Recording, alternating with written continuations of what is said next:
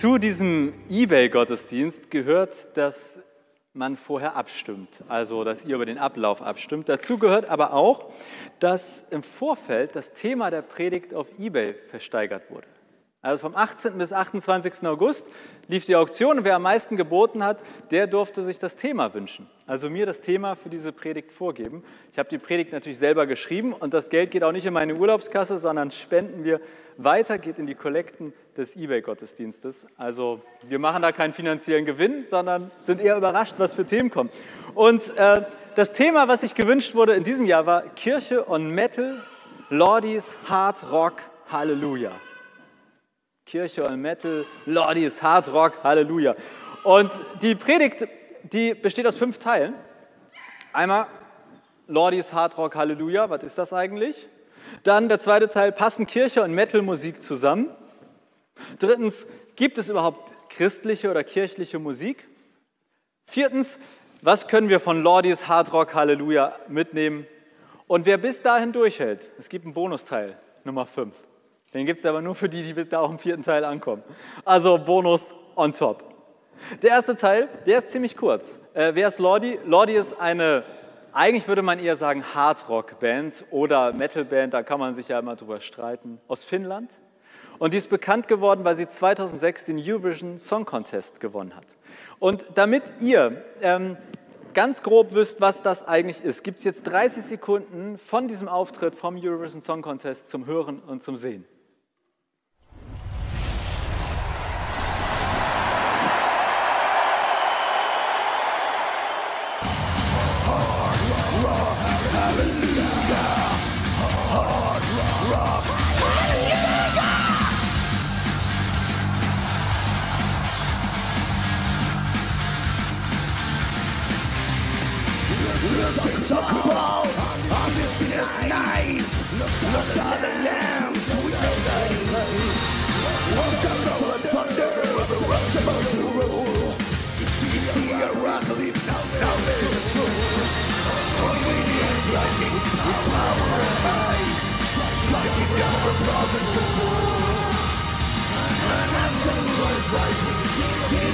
So viel als kurzer Einblick in das, was äh, da 2006 passiert ist. Sie sind relativ erfolgreich geworden und damit habt ihr schon den ersten Teil der Predigt geschafft. Geht ruckzuck heute.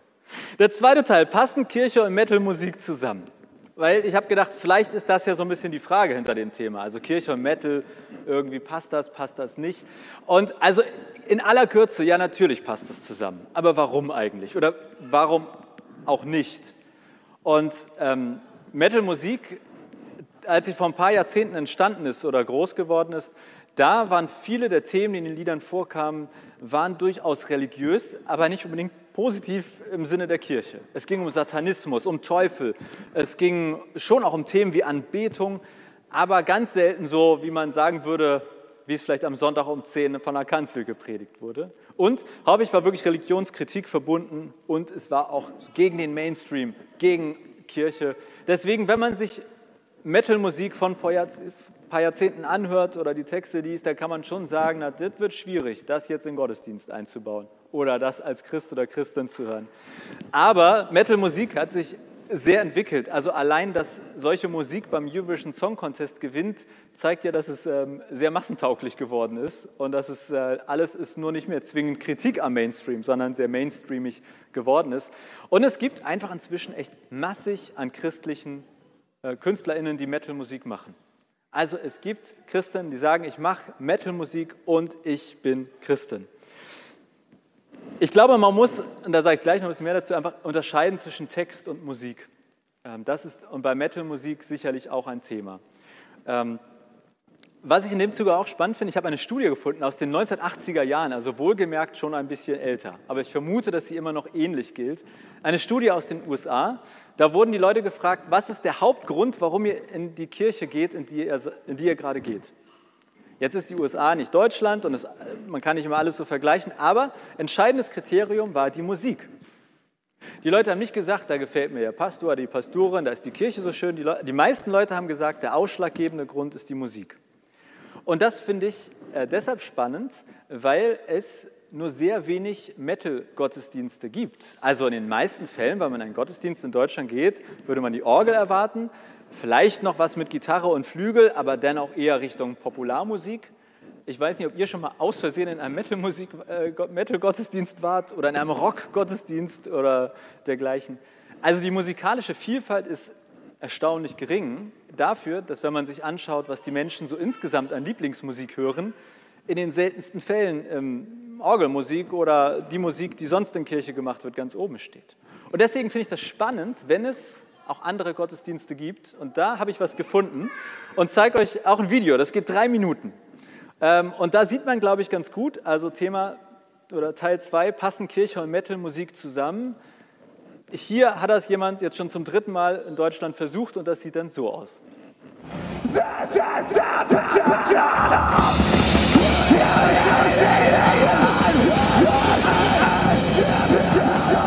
Ersten Moment eher an ein Metal-Konzert erinnert, ist in Wahrheit der dritte Metal-Gottesdienst in der Dorotheenkirche Nord.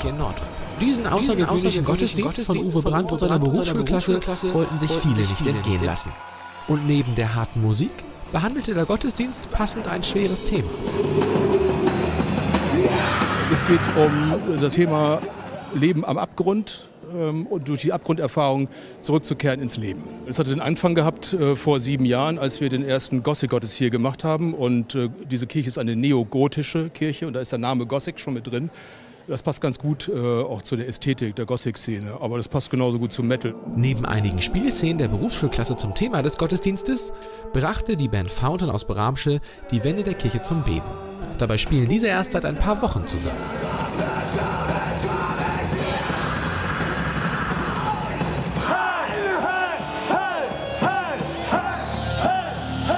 Metal in dieser Konstellation so sechs Wochen tatsächlich erst. Ähm, und sonst ähm, singen wir bei uns in Bramsche, gibt es einen Jugendchor, den Tensing-Chor, da ist das die Band von diesem Chor. Und da haben wir gesagt, wir netzen diese Band, weil wir irgendwie alle ein bisschen Metal können. Da haben wir gesagt, äh, machen wir hierfür extra die Bandkonstellation, diesen Gottesdienst zu begleiten.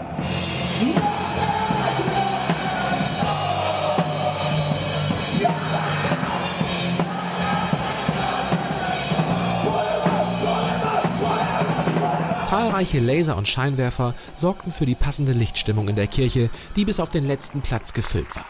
Zum Ende des Gottesdienstes gab es sogar ein Moshpit vor dem Altar, wohl der erste dieser Art in einer Kirche.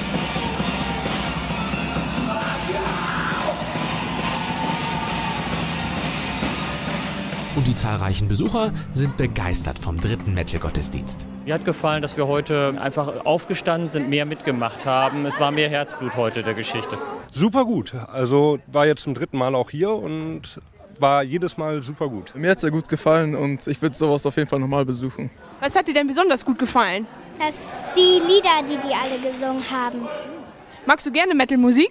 Ja, ab jetzt schon. Ihr habt am Gottesdienst mitgewirkt. Wie hat es euch selber gefallen? War mega geil. Ich hätte es mir selber nicht so gut vorstellen können, weil ich zum Beispiel Metal nicht höre. Ich fand es richtig geil. Wie fandest du das? Eine geile Stimmung, hat ja. richtig, richtig Spaß gemacht und ich denke, da sprechen wir im Namen der ganzen Klasse. War eine gute Show. Auch für die Band Fountain war es ein besonderes Erlebnis. Wir waren das das dritte Mal da. Das ist jetzt, glaube ich, ich ja, doch, ich glaube sagen, das, das, das ist das beste Mal gewesen. Also das war sowas von Wahnsinn. Also das, was die hier gemacht haben, hier vorne mit dem Moshpit, das hat es noch nie gegeben, glaube ich. Also ein Wahnsinnsauftritt. Wir sind noch ganz geflasht von der Situation. Total verrückt. Und für Pastor Uwe Brandt ist heute sogar ein Traum in Erfüllung gegangen.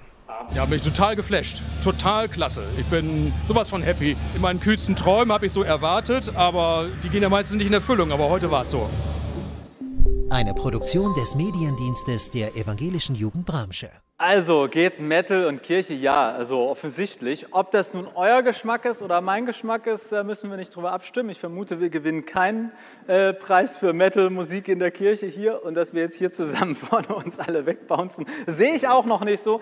Aber einfach als Beispiel, wie sowas aussehen könnte ähm, oder wie es aussieht, wenn es gemacht wird. Und äh, damit habt ihr schon Teil 2 geschafft von der Predigt. Teil 3. Gibt es überhaupt christliche oder kirchliche Musik? Und ich würde sagen, nein.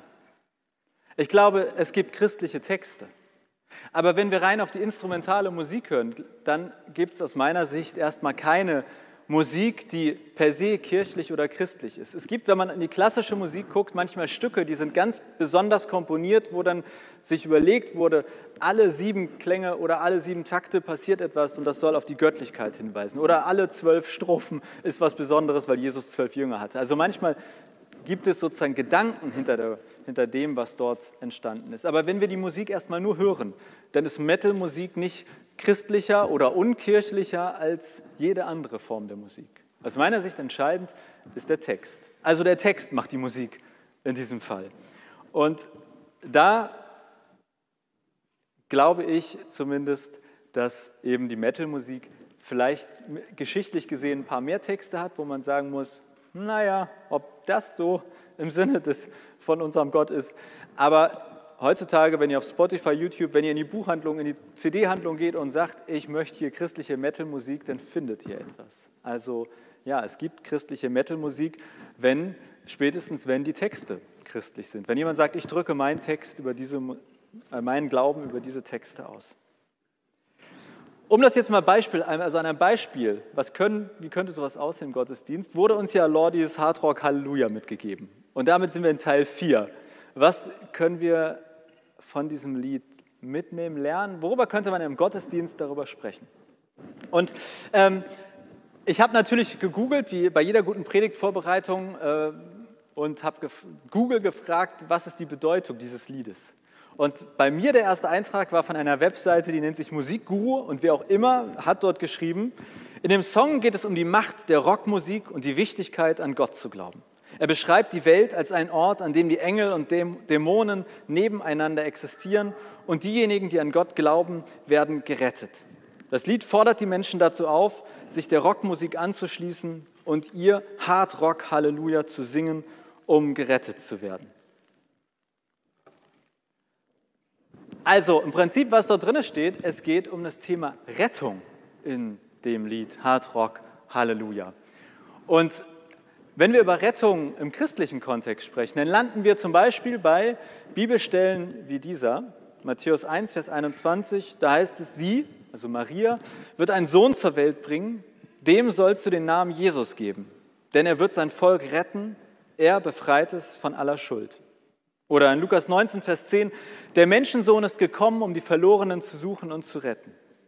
Oder Johannes 3, 16, denn so sehr hat Gott die Welt geliebt, dass er seinen einzigen Sohn für sie hingab. Jeder, der an ihn glaubt, soll nicht verloren gehen, sondern das ewige Leben haben. Also Rettung ist durchaus ein ziemlich großes christliches Thema. Je nach Theologin kann man sich dann immer streiten, wie groß das Thema ist. Ich weiß nicht, äh, was ihr bislang darüber gehört habt. Man kann Predigten hören, da heißt es, du musst an Jesus glauben, sonst bist du verloren. Du musst getauft sein, sonst äh, landest du in der Hölle.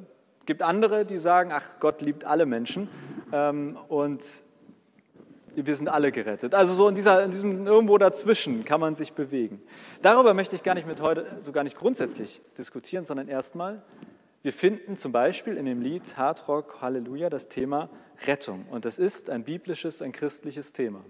Das kann man mindestens auf zwei Ebenen verstehen. Entweder die Rettung vor dem, was manche Hölle nennen, aber es kann auch die Rettung aus Dingen hier im Jetzt sein. Ich war vor ein paar Jahren mal bei den anonymen Alkoholikern als Gast, also durfte bei einer Sitzung dabei sein und fand es extrem beeindruckend, wie zwei Menschen dort erzählt haben, dass ihr Glaube ihnen geholfen hat und ihnen immer noch hilft, gegen diese Sucht, gegen die Krankheit anzukämpfen. Und sie haben auch das Wort Rettung benutzt und gesagt, mein Glaube, Gott hat mich gerettet an einem bestimmten Punkt in meinem Leben. Ohne ihn wäre ich jetzt vielleicht tot. Also Rettung, wenn wir über Rettung sprechen, ich glaube, man kann es entweder auf dieses Thema Himmel und Hölle beziehen, aber auch auf die Dinge, die uns hier im Leben gefangen halten, wo wir sagen, hier bräuchte ich jemand, der mich aus diesen Fängen rettet. Und das könnte man zum Beispiel aus dem Lied von Lordi mitnehmen, sich darüber Gedanken zu machen oder darüber ins Gespräch zu kommen. Und dann, und das ist das Schöne an dem Lied, es gibt aus meiner Sicht sogar eigentlich noch genau die richtige christliche Antwort, wenn wir über das Thema Rettung sprechen.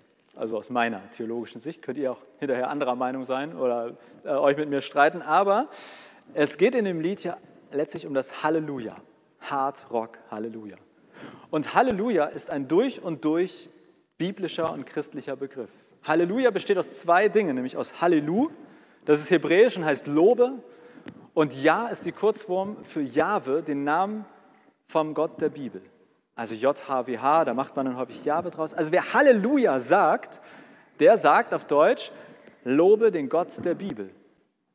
Ich lobe den Gott der Bibel. Wir loben ihn. Vielleicht auch als Aufforderung, lobt den Gott der Bibel. Ähm, hier passiert das relativ selten, aber es gibt ähm, Gemeinden, wo das Halleluja auch mal so reingerufen wird. Also in manchen Gemeinden stehen zum Beispiel Menschen vorne und erzählen, was sie Großartiges mit Gott erlebt haben und dann sagen sie irgendwas und dann kommt dran Halleluja. Das meint genau, lobe den Herrn, lobe Gott, lobe ihn dafür, was dir Gutes widerfahren ist. Also was heißt Halleluja eigentlich? Eigentlich ist Halleluja immer ein Bekenntnis. Wenn ich sage Halleluja und ich meine es ehrlich und sage es nicht irgendwie nur so lapidar weg, dann sage ich damit, mir ist etwas in meinem Leben passiert, wofür ich Gott lobe. Ich sage damit, ich glaube, dass es nicht nur einen Gott gibt, sondern dass dieser Gott auch etwas mit meinem Leben zu tun hat.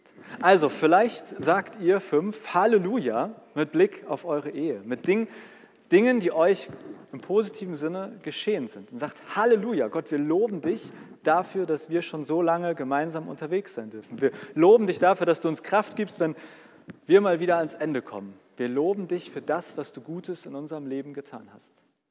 Und wer das tut, wer ehrlich, ernsthaft Halleluja sagt, der drückt damit aus, ich bin in Beziehung mit Gott. Ich beziehe Gott auf mein Leben. Ich glaube, dass der Gott der Bibel etwas mit meinem Leben zu tun hat. Deswegen Halleluja, lobe Gott für das, was er mir, was er uns im Leben Gutes getan hat. Und genau das hat jetzt ziemlich viel mit Rettung zu tun. Denn ich verstehe die Bibel so, ich verstehe das, was Jesus sagt, so, dass wer Halleluja aus tiefstem Herzen sagen kann, der ist gerettet. Ich verstehe Jesus so, dass jeder, der sagt, ich bin in Beziehung mit Gott, der ist gerettet. Die Bibel hat verschiedene Worte dafür. Eins ist auch Glaube. Im Griechischen steht da Pistis und wir übersetzen das mit, Glaube, aber man kann das auch mit Vertrauen übersetzen. Und das sage ich deshalb, weil wenn ich Halleluja rufe, dann vertraue ich, dass Gott etwas in meinem Leben bewirkt hat. Ich vertraue Gott, dass er Gutes in meinem Leben tut. Ich glaube Gott, dass er mit meinem Leben etwas zu tun hat. Deswegen, wenn du Halleluja rufst, ob nun leise oder laut, zu Hause im Badezimmer, in der Bahn oder im Gottesdienst, im Gesang, wenn du das Halleluja rufst, dann glaube ich, dann drückst du damit aus, ich glaube. Gott, ich glaube an dich, ich vertraue dir, ich beziehe dich auf mein Leben. Und wer das tut, hat aus meiner Sicht alles getan, was die Bibel an Hürden oder an Dingen sozusagen aufstellt, wenn es um das Thema Rettung geht. Wenn du ehrlich und authentisch sagst, Halleluja, nicht dauerhaft, sondern beispielsweise für eine Sache, die in eurem Leben geschehen ist, nun mit Blick auf das eigene Leben oder auf euer gemeinsames. Wer Halleluja ruft, der sagt, Gott, ich vertraue dir. Und deswegen gehören diese Themen Rettung und Halleluja so eng zueinander. Und deswegen finde ich so wichtig, dass am Ende des Tages wir uns alle ein Beispiel an Lordis Hard Rock Halleluja nehmen und uns auf die Suche begeben, was ist dein persönliches Halleluja? Wie drückt sich dein Halleluja aus? Vielleicht ist es nicht Metal-Musik, ich vermute bei den meisten von euch nicht. Vielleicht sagt ihr, nee, Musik ist gar nicht so das Genre, wie ich mein Halleluja zu Gott spreche. Vielleicht sage ich Gott Halleluja, indem ich etwas zeichne, indem ich für andere Menschen da bin, indem ich selber Musik mache, indem ich in die Stille einkehre.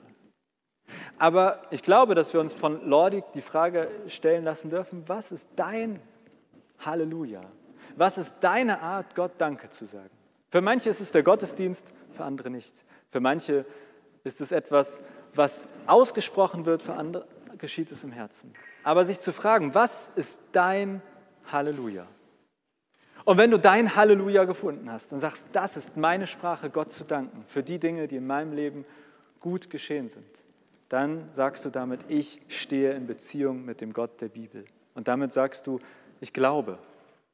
Und wenn es Metalmusik ist, dann ist es Metalmusik. Ich glaube, Gott nimmt jedes ehrliche, authentische und aus dem Herzen kommende Halleluja mit offenen Armen, in welcher Sprache auch immer, in welcher Musik auch immer. Jetzt habt ihr bis hierhin durchgehalten. Es gibt Bonusmaterial. Teil 5. Also, ob ihr wollt oder nicht, das äh, ist wie wenn man lang genug beim Film sitzen bleibt und nach dem Abspann noch ein Bonusteil kommt. Aber ich habe was gefunden, das fand ich wirklich richtig lustig und richtig schön. Ähm, und zwar ähm, kommt das da gleich. In 2 Samuel 6,5, also Altes Testament sind wir, da heißt es, David und alle Israeliten liefen dem Wagen hinterher, sie tanzten und lobten den Herrn mit allerlei Instrumenten. Kurzer Background, David, König von Israel und dem Wagen, dem die hinterherlaufen, das war die sogenannte Bundeslade. Und die Vorstellung war, also stellen wir uns das wie so ein Kasten vor, diese Bundeslade, da ist Gott ganz besonders gegenwärtig. Der ist in besonderer Form dort anwesend. Es gab auch Geschichten, dass wer diese Bundeslade berührt hat, ist tot umgefallen, weil es zu heilig war, zu krass. Man konnte als Mensch oder nur bestimmte Menschen durften das da überhaupt in die Nähe kommen. Also die Bundeslade, das ist quasi, äh, ich würde mal sagen, wie so ein Vorläufer von Jesus. Also Jesus war doch nochmal ein Upgrade in der Anwesenheit Gottes auf der Erde. Aber die Vorstellung, da ist Gott ganz besonders anwesend. Und als ich das gelesen habe, habe ich, also ich weiß nicht, ob ihr das Bild teilt, ich habe an den Schlagermove gedacht. Und zwar hier laufen laut Überlieferung 30.000 Männer so einer Bundeslade hinterher, so einem Kasten, wo sie glauben, da ist Gott irgendwie besonders anwesend. Und vom Schlagermove habe ich das Bild vor Augen, wie so 30.000 Leute im LKW hinterherlaufen, wo irgendeine dicke Box draufsteht, da kommt aber Musik raus. Und alle laufen hinterher und jubeln und tanzen. Und so ähnlich war das anscheinend schon vor ein paar tausend Jahren im alten Israel. Und die sind da nicht nur hinterhergelaufen und haben irgendwie gesagt, Gott, wir loben dich. Nee, mit allerlei Instrumenten. Das muss ja grausig geklungen haben. Die Leute, also anscheinend hat jeder so sein Instrument genommen und gesagt, ich mache jetzt Lärm für Gott. Ich lobe ihn in meiner Form. Da haben die Leute ihr Halleluja einfach mal rausposaunt. Das muss grässlich geklungen haben, also eine Kakophonie ohne Ende. Aber das einfach als Anstoß also schon im Alten Testament finden wir, glaube ich, eine Grundlage, warum jeder von uns sein ganz eigenes und persönliches Halleluja suchen und finden darf. Und Gott erträgt es sogar, wenn 30.000 Männer mit allerlei Instrumenten Krawall machend im Schlagermove-Style hinter ihm herlaufen. Gott erträgt nicht nur, Gott liebt dein persönliches Halleluja. Und deswegen anlässlich eurer Ehejubiläen, vielleicht heute oder auch die nächsten Tage, der vielleicht Zeit, um gemeinsam mal zu überlegen, wo können wir eigentlich Halleluja rufen? Wo können wir Halleluja sagen? Wo sind wir dankbar? Vielleicht als Geburtstagskinder, wo bin ich besonders dankbar mit Blick auf mein Leben oder aufs letzte Lebensjahr, was ich jetzt erleben durfte? Und natürlich alle anderen auch. Wo gibt es Orte, wo ihr Halleluja rufen könnt? Und wenn, wie? Was ist dein Halleluja? Das habe ich aus dem Thema Kirche und Metal, Lordis Hardrock, Halleluja, für mich mitgenommen. Ähm, die Person, die das ersteigert hat, ist heute nicht hier, kommt nächstes Mal. Also ich werde erst nächstes Mal erfahren, ob sie zufrieden oder glücklich ist mit der Predigt. Heute kann ich noch in Ruhe schlafen, man kriegt noch keinen Ärger. Und ähm, jetzt gibt es gleich Musik. Akemi spielt am Flügel, Instrumentalmusik. Und die Einladung gilt euch allen, aber natürlich euch hier vorne ganz besonders, vielleicht diese Minuten zu nutzen, um Ihr dürft auch miteinander reden, ins Gespräch zu kommen und zu sagen, sag mal, wo würdest du eigentlich Halleluja sagen, wenn du an uns denkst? Wo rufst du ganz besonders Halleluja, wenn du an uns und unsere Ehe denkst? Und wenn ihr noch genug Zeit habt, dürft ihr natürlich auch ins Gespräch kommen. Und in welchem Musikgenre würdest du das jetzt zur Sprache bringen? Schreien oder brüllen? Und wenn es Metal ist, dann müsst ihr euch auf jeden Fall bei mir melden. Bei allem anderen dürft ihr das natürlich auch. Also, jetzt ein paar Minuten Musik von Akemi, ein paar Minuten Zeit, um über das Halleluja nachzudenken. Und danach wird es für euch nochmal hier ernst. Also bereitet euch darauf vor.